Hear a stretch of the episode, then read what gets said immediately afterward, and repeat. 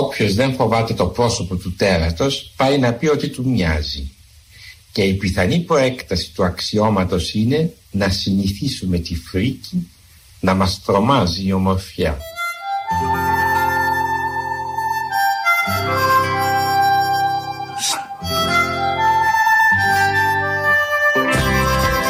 Κυρίες και κύριοι, σήμερα μια υπέροχη εκπομπή.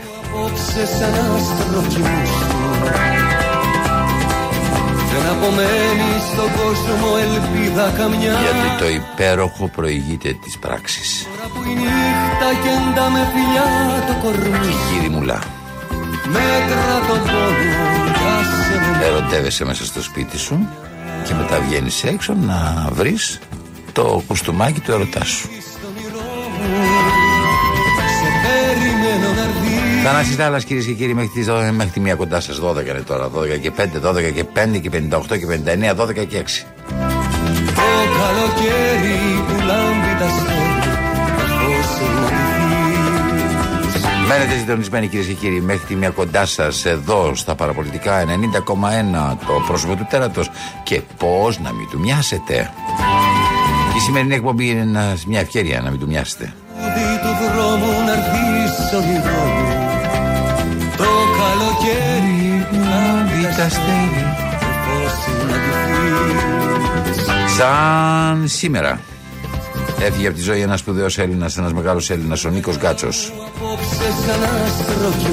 Αυτός ο σημαντικός Έλληνας ποιητής, μεταφραστής και στοιχουργό με τα τραγουδάκια του και με τους συνθέτες που τα εμπιστεύτηκε, θα μας κρατήσουν συντροφιά. Θα είναι η κύρια συντροφιά μας σε όλη τη σημερινή εκπομπή. Μέτρα τον πόνο, με μόνο αλλά και λογάκια σπουδαία από σπουδαίους ανθρώπους για τον Νίκο Γκάτσο θα τα ακούσετε σε αυτή την εκπομπή. Τα έχετε ξανακούσει άλλοτε αλλού. Αλλά όμως θα τα ξανακούσετε σήμερα τιμώντας τον Νίκο Γκάτσο. Με ένα τραγούδι του δρόμου να έρθει Το καλοκαίρι που λάμπει τα στέλνει Αρκάδας ο Νίκος Γκάτσο γεννήθηκε στην Ασέα από αγρότε γονείς, τον Γιώργο Γκάτσο και την ε, Βασιλική Βασιλοπούλου. Σε ηλικία 5 ετών έμεινε ορφανός από πατέρα, ο οποίος από τους πρώτους μετανάστες της Αμερικής πέθανε στο πλοίο και τον πέταξαν στη θάλασσα, στη θάλασσα του Ατλαντικού ωκεανού. Το ξέρατε αυτό; Κυρία μου, κύριοι, μένετε συντονισμένοι. Τραγουδάκια υπέροχα. Αλλά και πολλές πληροφορίες για σας. Μην ξεχνάτε σήμερα Χριστίνα Αγγελάκη κυρίες και κύριοι. Καλεσμένη μας εδώ για να διευθύνει τον, τον ήχο που φτάνει στα αυτάκια σας. Τα διαλέει τα τραγούδια αυτά που θα φτάσουν στα αυτιά σας ο Παναγιώτης Κάτσιος. Και τα ηχητικά τα κάνει ο Βασίλης Κρυμπάς. Εντάξει βάλτε τα ανάποδα. Μου δώσες νερό όπως τις έβλεπα περισμένους κάτω αγκαλιά Μπέρδεψα τα ονόματα.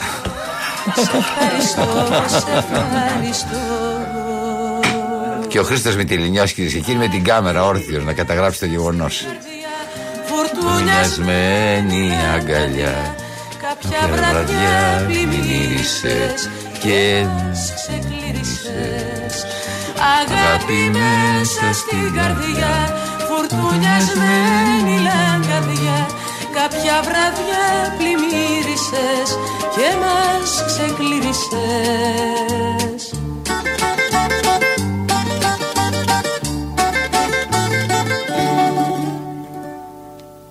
Πάψε να ζητάς όλη την αλήθεια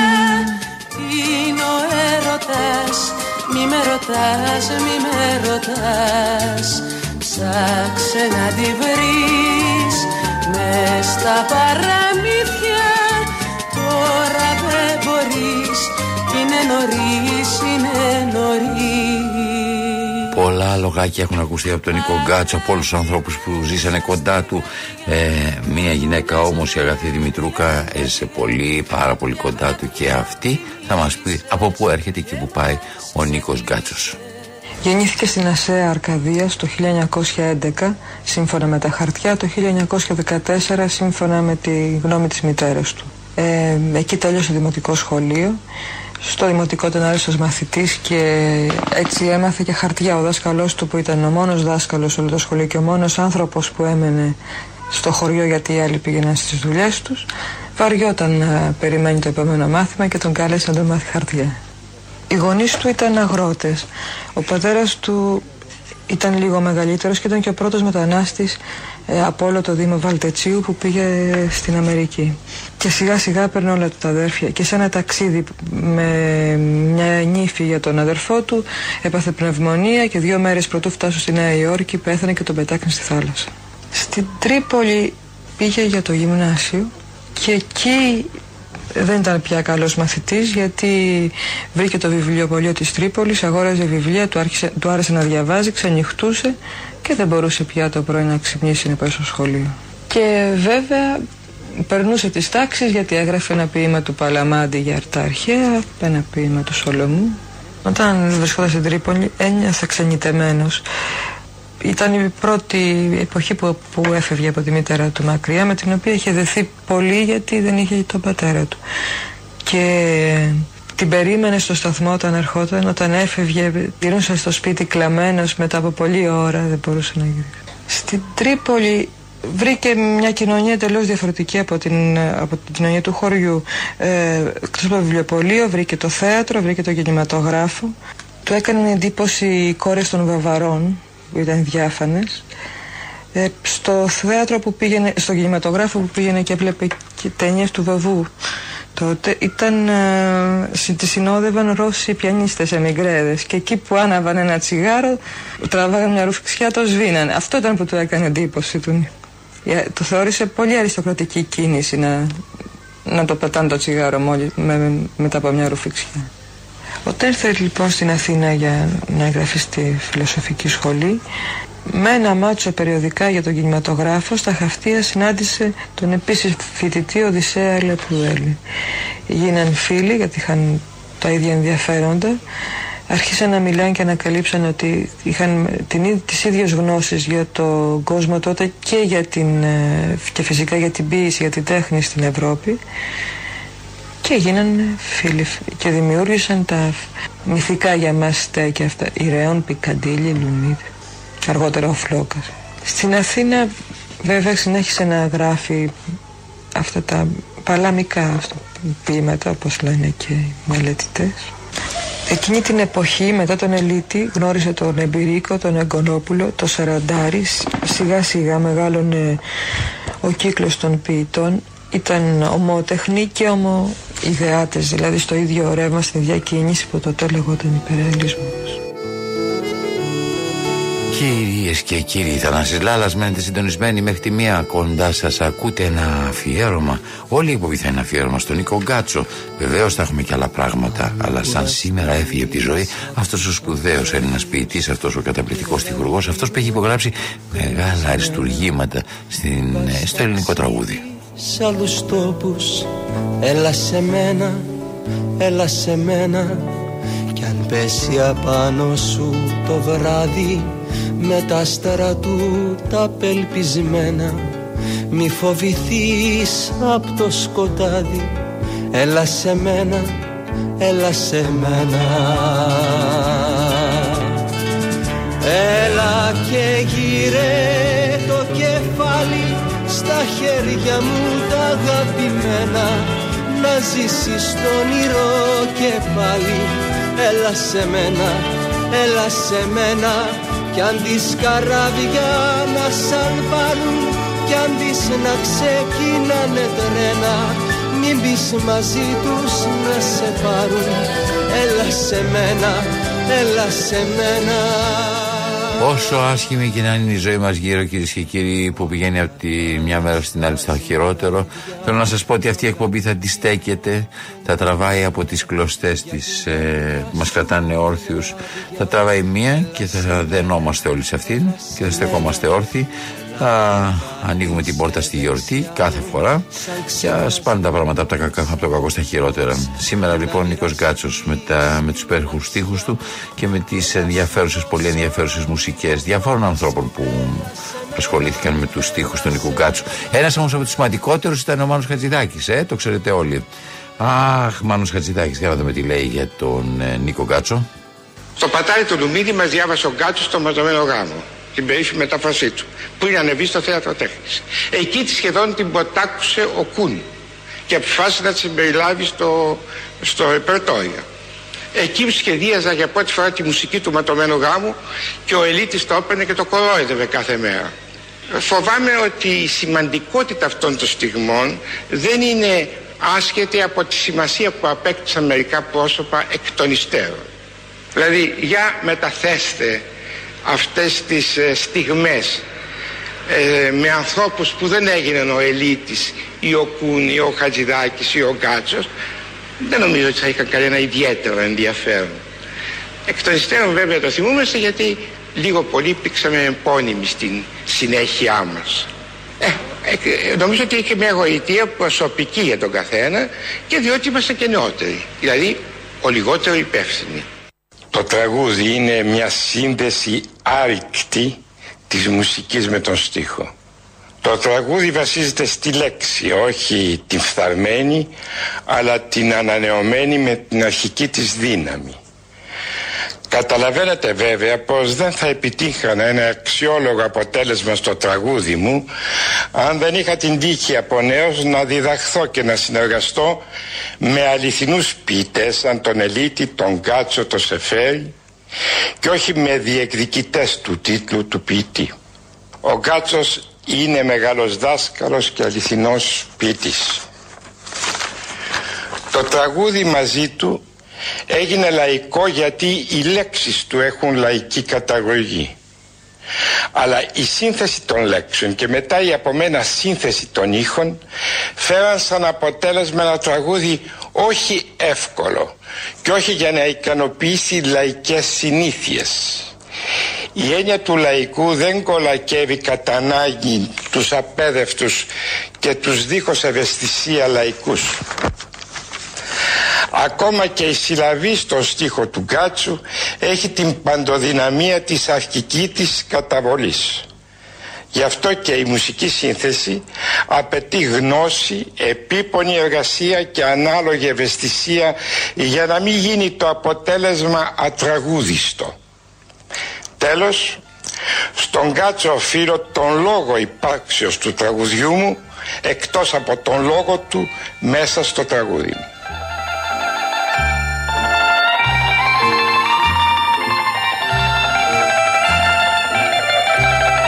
Νίκο Γκάτσο λοιπόν, σαν σήμερα έφυγε από τη ζωή. Μάιος ήταν λοιπόν του 1992 που ο σημαντικότερος Έλληνας ποιητής, ένας από τους σημαντικότερους, μεταφραστής, τυχουργός, έφυγε από αυτή τη ζωή. Ο δημιουργός της Αμοργού. Τώρα που δεν μ' αγαπάς. Στη συνέχεια της εκπομπής θα ακούσετε πώς έφτασε ο Γκάτσο με αυτό το τραγουδάκι του στο Μίκη Θοδωράκη παράδεισο να πας. Κουρασμένο παλικάρι Αντέδρασε ο Βασίλης, δεν εννοώ αυτό που ακούμε, αυτό που ακούμε είναι Μάνος Χατζηδάκης αλλά παρακάτω στην εκπομπή θα ακούσετε τον ε, Μίκη Θοδωράκη μια καταπληκτική αφήγηση για το πώς ξεκίνησε η συνεργασία του με τον Νίκο Γκάτσο, πώς του δώσε ένα πηματάκι, πώς το ταξίδεψε στο Λονδίνο, πώς ήταν πάρα πολύ βαριά η ομίχλη και πώς άνοιξε πίσω από τη μέσα από το σακάκι του το μικρό, το μικρό αυτό μπιλιέτο που του είχε δώσει ο Νίκος Γκάτσος σε μια δημόσια συνάντηση και διάβασε ένα εκπληκτικό τραγούδι το οποίο μετά εσείς το τραγουδάτε όπου και αν βρεθείτε.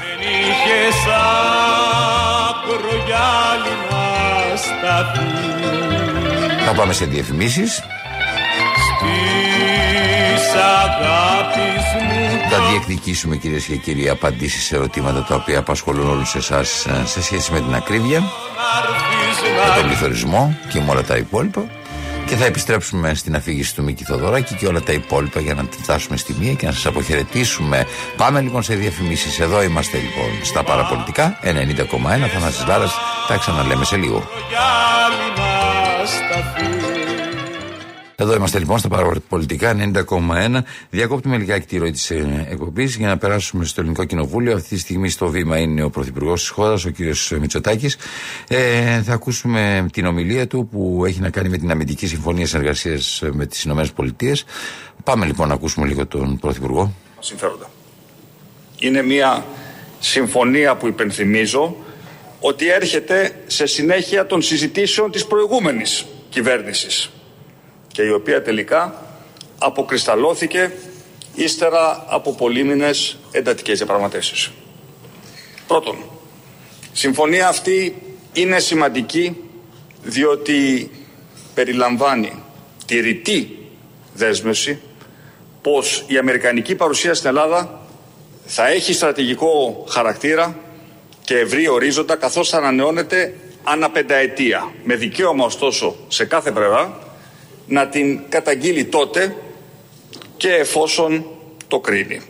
Αυτό σημαίνει, με απλά λόγια, ότι σε μια εποχή που οι Ηνωμένες Πολιτείες στρέφονται προς την περιοχή του Ινδο-Ειρηνικού, αποφασίζουν ταυτόχρονα, ταυτόχρονα να ενισχύσουν το αποτύπωμά τους στην Ελλάδα. Αναβαθμίζοντας εγκαταστάσεις και βελτιώνοντας στρατιωτικές υποδομές με δικό τους προϋπολογισμό γίνεται πιστεύω κατανοητή η προστιθέμενη αξία αυτής της γεωπολιτικής επένδυσης στον τόπο μας. Τόσο για τις ένοπλες δυνάμεις, όσο και για τις αγορές και τις κοινωνίες των περιοχών όπου θα λειτουργήσουν οι νέες δομές. Θα είναι τυχαίο, άλλωστε, ότι και άλλα ευρωπαϊκά κράτη επιδιώκουν τώρα να συνάψουν ανάλογες συμφωνίες αμυντικής συνεργασίας με τις ΗΠΑ ή να συμπληρώσουν γρήγορα και να επεκτείνουν τις ήδη φυστάμενες. Κάτι που φανερώνει ότι για την Ελλάδα ήταν μια κατάλληλη πρωτοβουλία στην κατάλληλη στιγμή. Θα συνεχίσει η ομιλία του Πρωθυπουργού στην Ελληνική Βουλή σήμερα. Εμείς συνεχίζουμε το πρόγραμμά μας. Θα, ξανα... θα ακούσετε όλο, όλο το περιεχόμενο, δηλαδή την περίληψη του περιεχομένου στο κεντρικό δελτίο ειδήσεων. Ε, Κυρίες και κύριοι, συνεχίζουμε. Είμαστε εδώ στα παραπολιτικά 90,1. Θέλω να σας πω ότι ε, καλεσμένος σήμερα στην εκπομπή είναι ο Παναγιώτης ε, Λιαργόβας ένας άνθρωπος που εκτιμώ πάρα πολύ, καθηγητής στο τμήμα Οικονομικών Επιστημών του Πανεπιστημίου της Πελοποννήσου. Τον καλέσαμε για να μιλήσουμε λιγάκι, ε, να μας απαντήσει μάλλον, να μας δώσει τη δική του απάντηση πάνω σε βασικά ερωτήματα που κυριαρχούν μεταξύ μας. Κύριε καθηγητά, καλημέρα σας. Καλημέρα, καλημέρα σε εσάς και στους ακροατές μας. Χαίρομαι πάρα πολύ που μιλάμε. Σας ζητώ συγγνώμη για την καθυστέρηση, αλλά προέκυψε το, η ομιλία του Πρωθυπουργού στην, ε, ε, στο Ελληνικό Κοινοβούλιο. Οπότε ήθελα να μην διακόψουμε τη συνομιλία μας, να ακούσουμε, να πάρουμε ένα μικρό απόσπασμα και μετά να, να σας αφιερώσω τον χρόνο που πρέπει. Ήθελα να ξεκινήσω λοιπόν λέγοντάς σας πόσο επηρεάζει και σε ποιους τομείς το οικονομικό προγραμματισμό της χώρας ο πληθωρισμός, όταν φτάνει στο 10,2, δηλαδή γίνεται διψήφιος. Ο πληθωρισμός ε, επηρεάζει, επηρεάζει σαφώς. Ε, ε, πρώτα-πρώτα χτυπάει τους, τις ευάλωτες κοινωνικές ομάδες. είναι, είναι γνωστό ότι αυτοί που, ε, που, που θίγονται περισσότερο από τον πληθωρισμό είναι αυτοί που έχουν χαμηλότερα εισοδήματα, οι μισθωτοί, οι συνταξιούχοι που δεν μπορούν να αναπροσαρμόσουν τις ε, αμοιβές τους. Επομένως, το κράτος σε αυτή την περίπτωση πρέπει να φροντίσει για να αντισταθμίσει ένα μέρος των απολειών όλων αυτών των κοινωνικών ομάδων στοιχίζει επομένως και στον προπολογισμό. Μήπως μιλάτε σε ανοιχτή ακρόαση, μπορούμε να το. ή μιλάτε κανονικά, γιατί κάνει έναν, ε, ε ένα πρόβλημα, έχει μια, ένα πρόβλημα η ομιλία σας. Ε, όχι, δεν είναι Ωραία. σε ανοιχτή ακρόαση. Συνεχίζουμε λοιπόν. Α. Τι μέτρα θα μπορούσαμε να, λάβει, να λάβουμε σαν κοινωνία όταν βιώνουμε ένα τέτοιο πληθωρισμό; Πιστεύετε δηλαδή ότι μπορούμε να λάβουμε κάποια μέτρα, ε, μέτρα; Δεν αναφέρομαι βέβαια σε μέτρα ανακούφισης, αλλά γενικότερα σε μέτρα για τη συνολική εικόνα της οικονομίας. Γιατί υπήρχε ένας προγραμματισμός, ξαφνικά μπαίνουμε σε έναν άλλο, σε ένα παράδρομο δηλαδή εξαιτίας του πληθωρισμού. Σε αυτό το παράδρομο, αφού δεν φροντίσαμε από πριν, μπορούμε να πάρουμε κάποια μέτρα; Κοιτάξτε, σε αυτή τη φάση τα μέτρα που παίρνουμε είναι να, να προσπαθήσουμε να, να, να, να ε, αναχαιτήσουμε κάπως τον πληθωρισμό, όχι να εξαλείψουμε όμως τα αιτιά του. δηλαδή αυτά που πραγματικά η κυβέρνηση ανακοίνωσε, α, ανακουφίζουν α, ε, ε, ένα μέρος του κοινωνικού συνόλου, αλλά το, ο πληθωρισμός παραμένει και θα παραμείνει γιατί; Γιατί ε, εξαρτάται από το κόστος, εξαρτάται από παράγοντες που δεν μπορούμε να ελέγξουμε, που καμία κυβέρνηση δεν μπορεί να ελέγξει στην Ευρωπαϊκή Ένωση για παράδειγμα, ε, οφείλονται στην, στον πόλεμο στην Ουκρανία, στην αβεβαιότητα που έχει προκύψει, στη μείωση τη της προσφοράς ενέργειας λόγω των κυρώσεων και λόγω των α, α, ανισορροπιών που έχουν προκύψει. Άρα το πρόβλημα πότε θα εξαλειφθεί; Μόνο όταν ε, η προσφορά αυξηθεί που δεν φαίνεται κάτι τέτοιο στο, στον ορίζοντα αυτή τη στιγμή, το αντίστροφο μάλλον φαίνεται, ή αναγκαστικά θα μειωθεί η ζήτηση. Θα μειωθεί δηλαδή η κατανάλωση ενέργειας από εμάς τους ίδιους. Αυτό ε, πιστεύετε ότι μπορεί να κρατήσει χρόνια, γιατί μία αντίστοιχη περίπτωση πληθωρισμού που είχαμε ζήσει πριν πολλά χρόνια, για να ξεπεραστεί όλη αυτή η κατάσταση που δημιουργήθηκε από έναν τόσο έντονο πληθωρισμό, κράτησε περίπου μια εικοσαετία για να επανέλθουμε δηλαδή ξανά στα, ε, στα μέτρα, στα όρια που ήμασταν πριν ε, ζήσουμε αυτή την πληθωριστική αύξηση. Πιστεύετε ότι τώρα θα έχουμε ένα μεγάλο, ένα πολύ μεγάλο διάστημα για να επανέλθουμε σε αυτό που ήμασταν; Κοιτάξτε, αυτή τη στιγμή δεν, δεν είμαστε σε αυτό το σημείο ώστε να πούμε ότι έχουμε αυτό μπροστά μας. Όμως το βλέπουμε λιγάκι στο μακρινό ορίζοντα. Δηλαδή το στάσιμο πληθωρισμό δεν είναι, δεν είναι απίθανο πια να έχουμε στο μέλλον στάσιμο πληθωρισμό. Αλλά ε, αυτό θα εξαρτηθεί και από την πορεία των επιτοκίων. Ένα, ένα μεγάλο όπλο για το, την αντιμετώπιση του πληθωρισμού είναι τα επιτόκια η αύξηση των επιτοκίων. Εάν αρχίζουν και αυξάνονται και που έχουν ήδη αρχίσει να αυξάνονται, ιδίως από την Αμερικάνικη Τράπεζα, αν ακολουθήσει μετά και η Ευρωπαϊκή Κεντρική Τράπεζα και μπούμε σε ένα, σε ένα κύκλο αυξήσεων επιτοκίων, αυτό θα παγώσει τους την ανάπτυξη, θα μειώσει την ανάπτυξη και ενδεχομένως έτσι μπούμε σε αυτή τη διαδικασία που είπατε που την είχαμε βιώσει στη δεκαετία του 70. Σε εμάς, μήπως είναι και ένα επιπρόσθετο πρόβλημα που μπορεί να δημιουργηθεί από μια τέτοια κατάσταση που περιγράφεται; Μήπως θα έχουμε και πρόβλημα με τον, πια με, το, με τις υποχρεώσεις μας απέναντι στην, στο δανεισμό μας; Δηλαδή, θέλω να πω προς το χρέο, δηλαδή στις υποχρεώσεις που έχουμε για το χρέος της της χώρας, που ουσιαστικά πριν από λίγο καιρό δανειζόμασταν με 0,5, τώρα πάμε στο 3,5. Καταλαβαίνετε, αυτό μπορεί να επηρεάσει το ίδιο το χρέος. Δηλαδή, να έχουμε πάλι προβλήματα με το χρέος της χώρας. Είναι αλήθεια αυτό γιατί εμείς είμαστε, είμαστε χώρα που, είναι, που έχει τεράστιο ποσοστό χρέους. Ε, αυτό, γι' αυτό δεν θέλουμε να φτάσουμε εκεί. Δηλαδή μια, μια ενδεχόμενη αύξηση των επιτοκίων θα μας επηρεάσει όχι μόνο στην ανάπτυξη και στο χρέος μας. Ε, ελπίζω να μην φτάσουμε εκεί. Ελπίζω να πριν από αυτό να πάρει μέτρα η Ευρωπαϊκή Ένωση συνολικά για όλες τις χώρες μέλη ε, και να ε, αποφύγουμε το χειρότερο.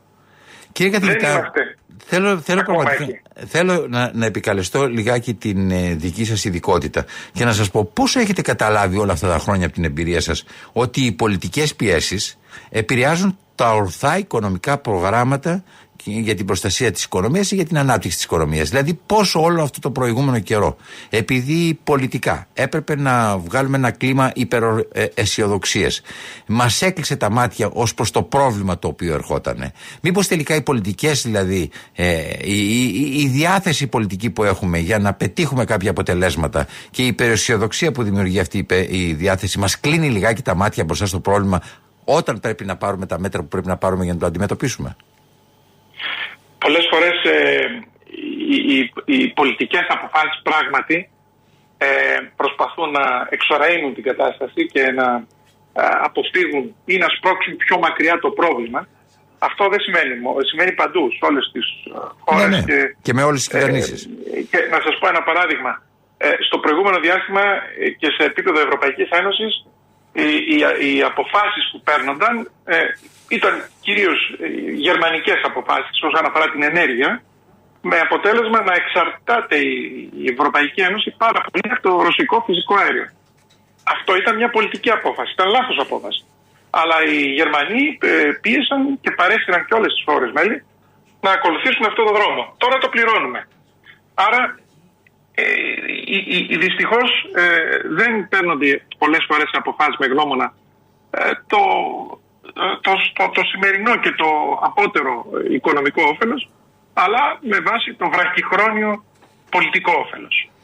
Για παράδειγμα, σε αυτό το ίδιο ερώτημα το οποίο σας θέτω και ακούω να απαντάτε, ήθελα να σας πω ότι ο πληθωρισμός είναι σχεδόν βέβαιο ότι θα μας οδηγήσει σε νέα αύξηση των μισθών. Καταλαβαίνω ότι θα υπάρξουν αντιστάσεις, όλο αυτό το πράγμα. Αλλά αυτή η αύξηση των μισθών θα επηρεάσει πάρα πολύ και την ανταγωνιστικότητα της οικονομίας σε πρώτο επίπεδο και το δεύτερο στου ρυθμούς ανάπτυξης που έχει στοχεύσει η κυβέρνηση.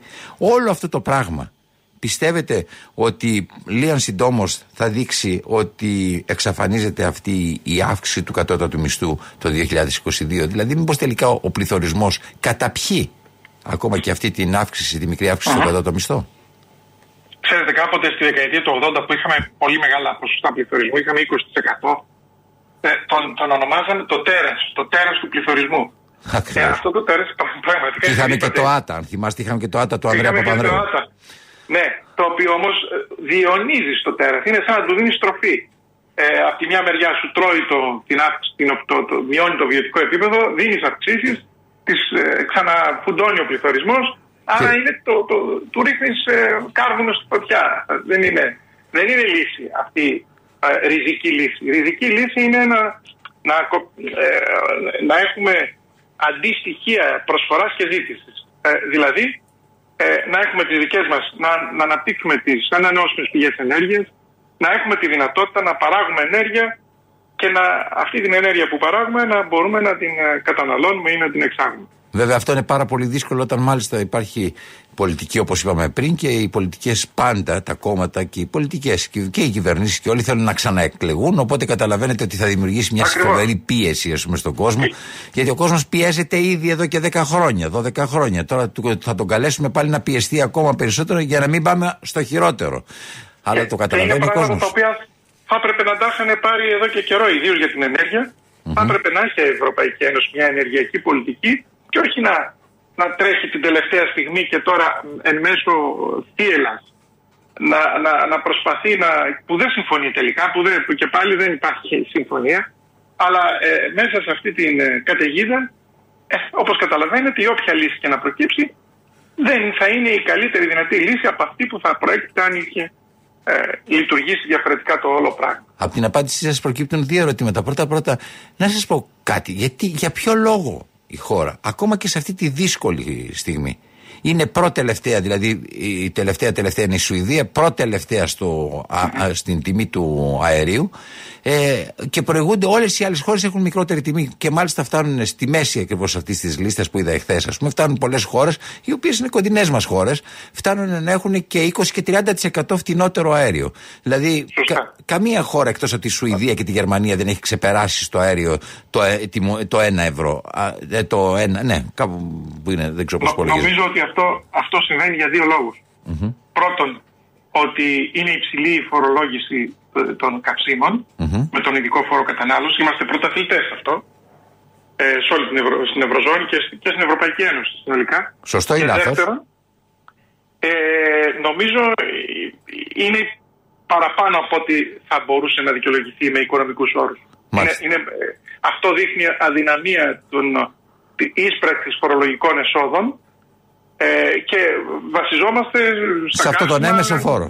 Ναι, ναι. Ακριβώς. Ωραία. Ε, το, ο δεύτερος λόγος είναι ότι προφανώς κάτι δεν λειτουργεί σωστά. Δεν λειτουργούν ε, ανταγωνιστικά οι αγορές. Υπάρχει εσχροκέρδεια.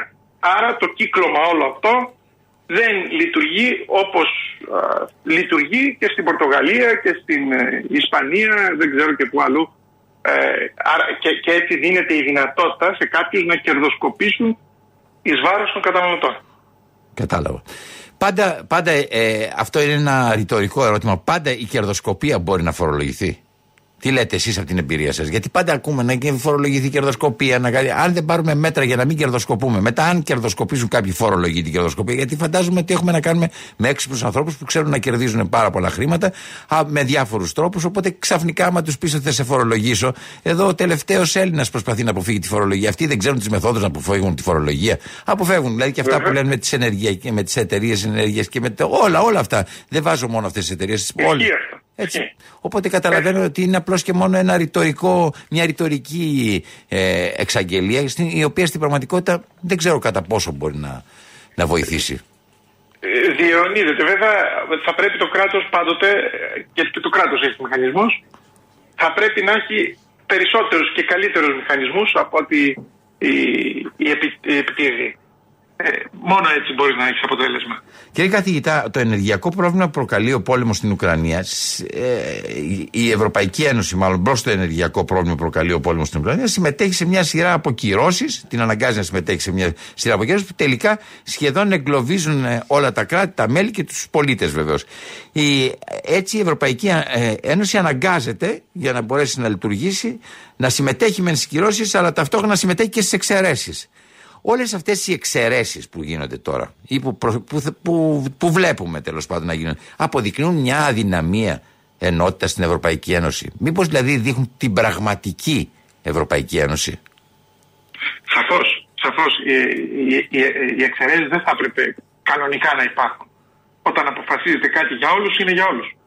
Αλλά δεν μπορεί να το επιβάλλει ε, ή γίνεται, όπως καταλαβαίνετε, γίνεται ένα παζάρι πολλές φορές ε, για να δεχτεί μια χώρα το σύνολο, το, το, το, πακέτο ολόκληρο, ζητάει ένα αντάλλαγμα το οποίο το πετυχαίνει με κάποιο τρόπο και έτσι παραμένουν έτσι διάφορες ε, έτσι, άνισες και ανισομερείς ε, ε, σχέσεις μέσα στην Ευρωπαϊκή Ένωση. Είναι μια δυναμία. Με παραξενεύει όμως ότι δεν παίρνουν κιόλας μια πρωτοβουλία ειρήνευσης. Δηλαδή, δεν λέω ότι μπορεί να την πετύχουν, αλλά έχοντας όλο αυτό το πρόβλημα η Ευρωπαϊκή Ένωση, σύρεται, θα έλεγε κανένας, σε αυτές τις κυρώσεις, σε όλη αυτή τη συζήτηση της αντιπαράθεσης που γίνεται, αλλά δεν βλέπω καμία πρωτοβουλία από κανέναν ηγέτη της Ευρώπης, αλλά ούτε και από την Ευρώπη, για να βρεθεί μια λύση σε εκεί που γίνεται. Το, το κακό. Γιατί καταλαβαίνετε, όταν δεν μπορώ να το αντιμετωπίσω, γιατί έχω πολλά προβλήματα οικονομικά με τις χώρες μου, ε, βγαίνω προς τα έξω, προτείνω κάτι, πώς να μπορεί να λυθεί το πρόβλημα. Μεσολαβώ. Βλέπω ότι δεν μεσολαβεί κανείς. Είναι σχεδόν σαν να περιμένουν να τελειώσει μόνος το πόλεμος. Ε, εγώ θα το πήγαινα και ένα βήμα παραπέρα. Και όταν τελειώσει ο πόλεμος, θεωρώ ότι θα είναι σίγουρο ότι θα υπάρχει ψυχροπολεμικό κλίμα ε, ε, μεταξύ Δύσης και Ρωσίας, μεταξύ Ευρώπης και Ρωσίας και βλέπω ότι θα αλλάξει ο κόσμος, ε, δηλαδή λίγο η πανδημία που προηγήθηκε, λίγο μετά ο πόλεμος που δημιουργεί επίσης καινούργια δεδομένα, βρισκόμαστε σε μια νέα τάξη πραγμάτων παγκοσμίως, όπου, όπου η προηγούμενη παγκοσμιοποίηση όπως την ξέραμε που είχε έτσι πολλές σχέσεις με όλο τον κόσμο, όλες τις χώρες με όλο τον κόσμο, ε, δεν θα υπάρχει αυτό το πράγμα και θα βλέπουμε περιφερειακά blocks τα οποία μεταξύ τους θα κάνουν ό,τι κάνουν και θα βάζουν τείχους ε, απέναντι σε τρίτους. Είτε είναι Ρωσία, είτε είναι Κίνα, είτε είναι... Αλλάζει ο κόσμος και που σημαίνει ότι θα δημιουργηθούν καινούργιοι ε, παίχτες θα κερδίσουν ε, πολύ με αυτή την αλλαγή και θα εξαφανιστούν άλλοι που βασιζόντουσαν στο προηγούμενο πρότυπο. Πιστεύετε ότι αυτοί οι οποίοι υποστηρίζουν ότι και αυτή τη φορά πίσω από όλο αυτό το πράγμα κρύβονται οι ΗΠΑ με την έννοια ότι το βασικό κέρδος όλης αυτής της κατάστασης ή ένα από τα βασικά κέρδη είναι για τις ΗΠΑ, ενώ υπάρχει ένα μεγάλο κόστος για την Ευρωπαϊκή Ένωση και για τους υπόλοιπους δυτικούς συμμάχους. Πιστεύετε ότι αυτό είναι ένα δημιούργημα πάλι των ΗΠΑ. Κοιτάξτε, δεν ξέρω αν είναι δημιούργημα, πάντως εκείνο που είναι σίγουρο είναι ότι είναι οι, οι, οι, οι, οι ωφελημένοι της όλης κατάστασης είναι οι Ηνωμένες Πολιτείες. Ε, αυτοί που έχουν τη μεγάλη ζημιά είναι οι Ευρωπαίοι, πέρα από τις δύο χώρες που έχουν, ε, που έχουν εμπλακεί ε, στον πόλεμο. Άρα ε, τώρα το αν το έχουν κάνει θελημένα ή αν το, το έχουν σχεδιάσει ή δεν το έχουν, αυτό μένει να το δούμε. Μία ερώτηση η οποία είναι, ξέρω την ε, Κέι. Εντάξει, αλλά θα ήθελα τη γνώμη σας. Ναι. Όταν λέμε ότι είμαστε με τη σωστή μεριά της ιστορίας. Δηλαδή με τη Δύση. Εννοούμε ότι είμαστε με τους Ευρωπαίους με τους Αμερικάνου. Γιατί βλέπουμε με τις ΗΠΑ, γιατί βλέπουμε ότι υπάρχει μεγάλη διαφορά μεταξύ της τάσης των ΗΠΑ και μεταξύ του κέρδους και του κόστους των ΗΠΑ και της Ευρώπης. Με ποια, όταν λέμε Δύση, ποιους εννοούμε; Εννοούμε τους Ευρωπαίους ή εννοούμε τις ΗΠΑ. Ε, ε, με, με τους Ευρωπαίους. το λέω. ναι, ναι, η γνώμη μου είναι ότι είμαστε χώρα της Ευρώπης, άρα είμαστε και ιστορικά δηλαδή ε, είμαστε με τους Ευρωπαίους. Ε, βέβαια οι, Ευρωπαίοι συνολικά έχουν μετά από αυτό που έγινε και με τη Ρωσία ε, προσκολήθηκαν πιο πολύ στις Ηνωμένες Πολιτείες ως σύνολο και στο ΝΑΤΟ. Αυτό είναι ένα θέμα. Ωραία λοιπόν. Θα τελειώσω με την ε, εξής ερώτηση, η οποία νομίζω ότι απασχολεί κάποιους ανθρώπους. Τα μέτρα αυτά που αφήνουν να διαρρέουν οικονομική κλίση στην Ευρωπαϊκή Ένωση για το τέλος Μαου είναι λιγότερη μετακίνηση με το αυτοκίνητο, λιγότερη κατανάλωση ενέργειας κτλ. κτλ. Πιστεύετε ότι αυτά είναι λύση, δημιουργούν προποθέσει ανάκαμψης ή μας οδηγούν σε ένα νέο lockdown; Ε, μπορεί να το δείτε και έτσι και σαν ένα μέρη κάπως ένα lockdown, δεν είναι ακριβώς lockdown, αλλά είναι σίγουρα περιορισμός της ε, ελευθερίας κινήσεων. Νομίζω ότι θα πάμε προς εκεί. Δεν θα το αποφύγουμε. Ε, αν, δεν, αν δεν αυξηθούν τα επιτόκια, που ελπίζω να μην αυξηθούν, νομίζω το προηγούμενο βήμα είναι αυτό. Με, με απότερο σκοπό να μειωθεί η ενεργειακή κατανάλωση. Και θα τη μειώσουν με αυτόν τον τρόπο. Βέβαια με περιορισμό των ελευθεριών, όπως είπατε. Σας ευχαριστώ πάρα πάρα πολύ που δεχτήκατε να απαντήσετε στα ερωτήματα και, γιατί, και που είσαστε μια πολύ φιλόξενη ε, ιστορία για μας. Ενώ εγώ θα έπρεπε να λέω ότι σας φιλοξενώ, ενώ στην πραγματικότητα εσείς μας φιλοξενείτε στις σκέψεις σας. Να είστε καλά. Σας ευχαριστώ πολύ κύριε Καχητά. Να είστε καλά. Καλημέρα σε όλους. Γεια σας. Ακούσαμε τον κύριο Παναγιώτη Ελιαργόβα, ο οποίος είναι καθηγητή στο Τμήμα Οικονομικών Επιστημών του Πανεπιστημίου Πελοποννήσου, πρόεδρος του Κέντρου Προγραμματισμού και Οικονομικών Ερευνών, πρώην επικεφαλής του Γραφείου του Προπολογισμού της Βουλής των Ελλήνων. Πριν πάμε στη συνέχεια του προγραμματό μας, σα πάμε άλλη μια φορά στη Βουλή των Ελλήνων να ακούσουμε τον Πρωθυπουργό που συνεχίζει να ομιλεί για αυτό που μας απασχολεί, δηλαδή για την αμυντική συμφωνία μας με τις ΗΠΑ. Μας διδάσκει ότι οι πόλεμοι δεν γίνονται πλέον μόνο με τα όπλα αλλά και με τα καύσιμα. Και από την άποψη αυτή θα πρέπει να αντιμετωπίσουμε την Αλεξανδρούπολη ως μια περιοχή όχι μόνο στρατηγικού αλλά και ενεργειακού ενδιαφέροντος. Είναι μια ελληνική πόλη υπερπολίτιμη για το ΝΑΤΟ και ταυτόχρονα πολύτιμη για ολόκληρη τη Βαλκανική αλλά και ολόκληρη την Ανατολική Ευρώπη καθώς μέσω αυτής θα μπορούν οι χώρες της Βαλκανικής να εφοδιάζονται με φυσικό αέριο μειώνοντας γρήγορα την εξάρτησή τους από τη Ρωσία.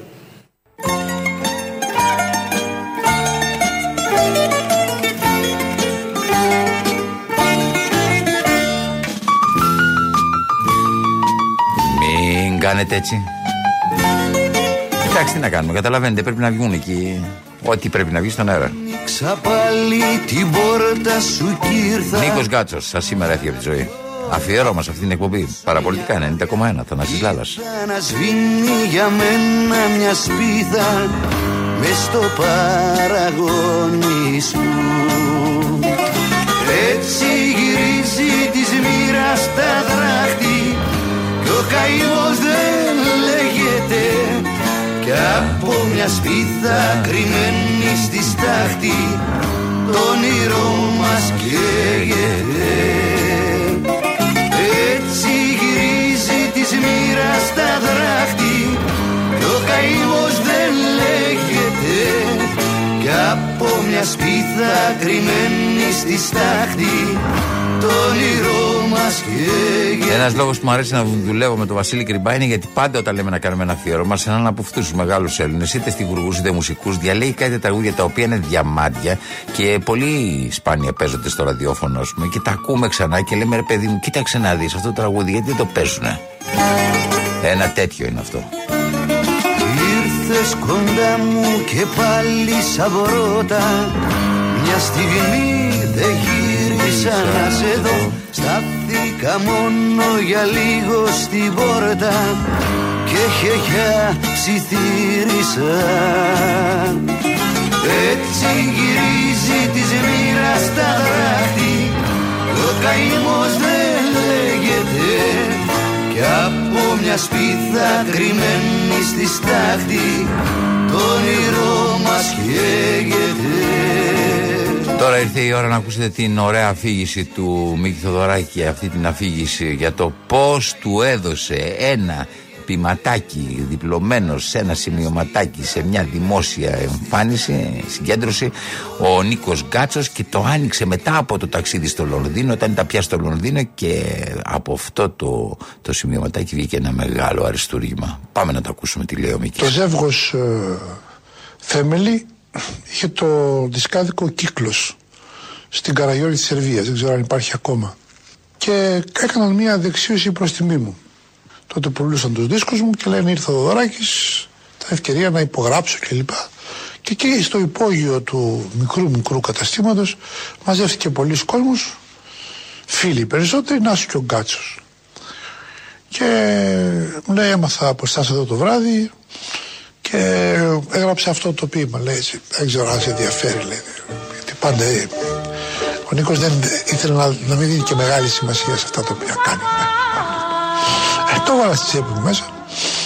Μετά από εκεί πήγαμε στο κέντρο του Χιώτη και της Μερλίντας είναι εκεί που είναι σήμερα το Polysound. Και πέρασαμε όλο το βράδυ μαζί. Το πρωί πρωί θα για το Λονδίνο.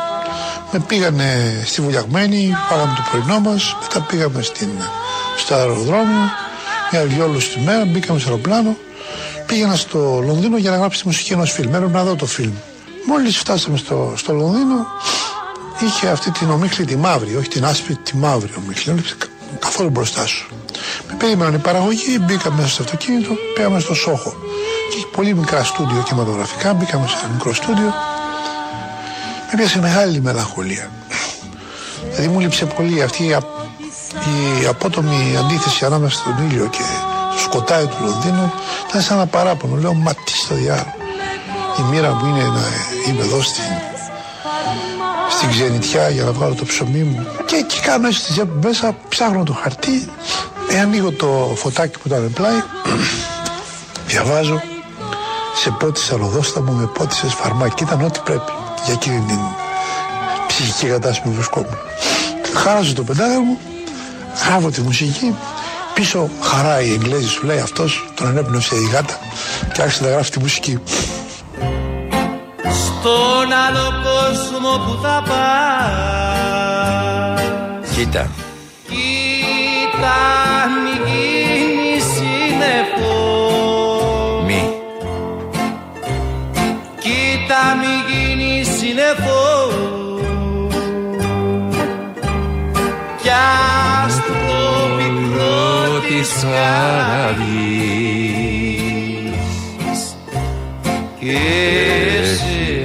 Και η μάνα σου. Που καρτερεί στην πόρτα Αφιερωμένο στο Μοναμή. Σε πότισα ροδόσα μου. Και σε όλη την παρέα που τραγουδάμε παρέα πότισες φαρμάκι της παγωνιάς. Αϊτόπουλο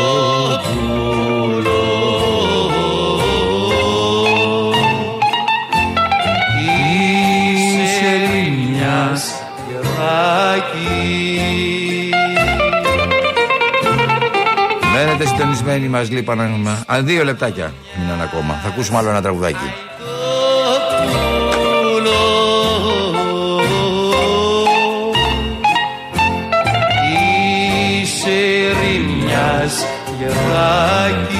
Νίκος Γκάτσος σαν σήμερα τέτοια μέρα έφυγε από τη ζωή. 1992 ήτανε. Πάρε μια βέργα λιγαριά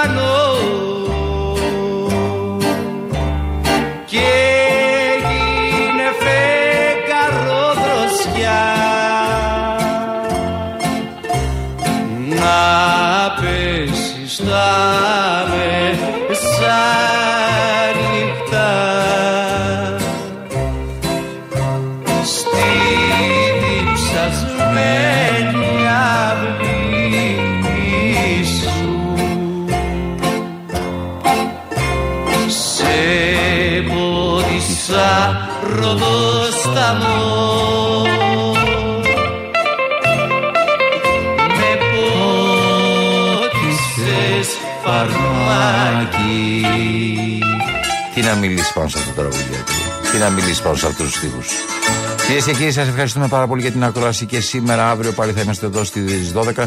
Μένετε συντονισμένοι εσείς. Παραπολιτικά 90,1 έρχεται η ελληνοφρένεια να σας χάρη να σκάσετε λιγάκι το χιλάκι σας. Καλό μεσημέρι.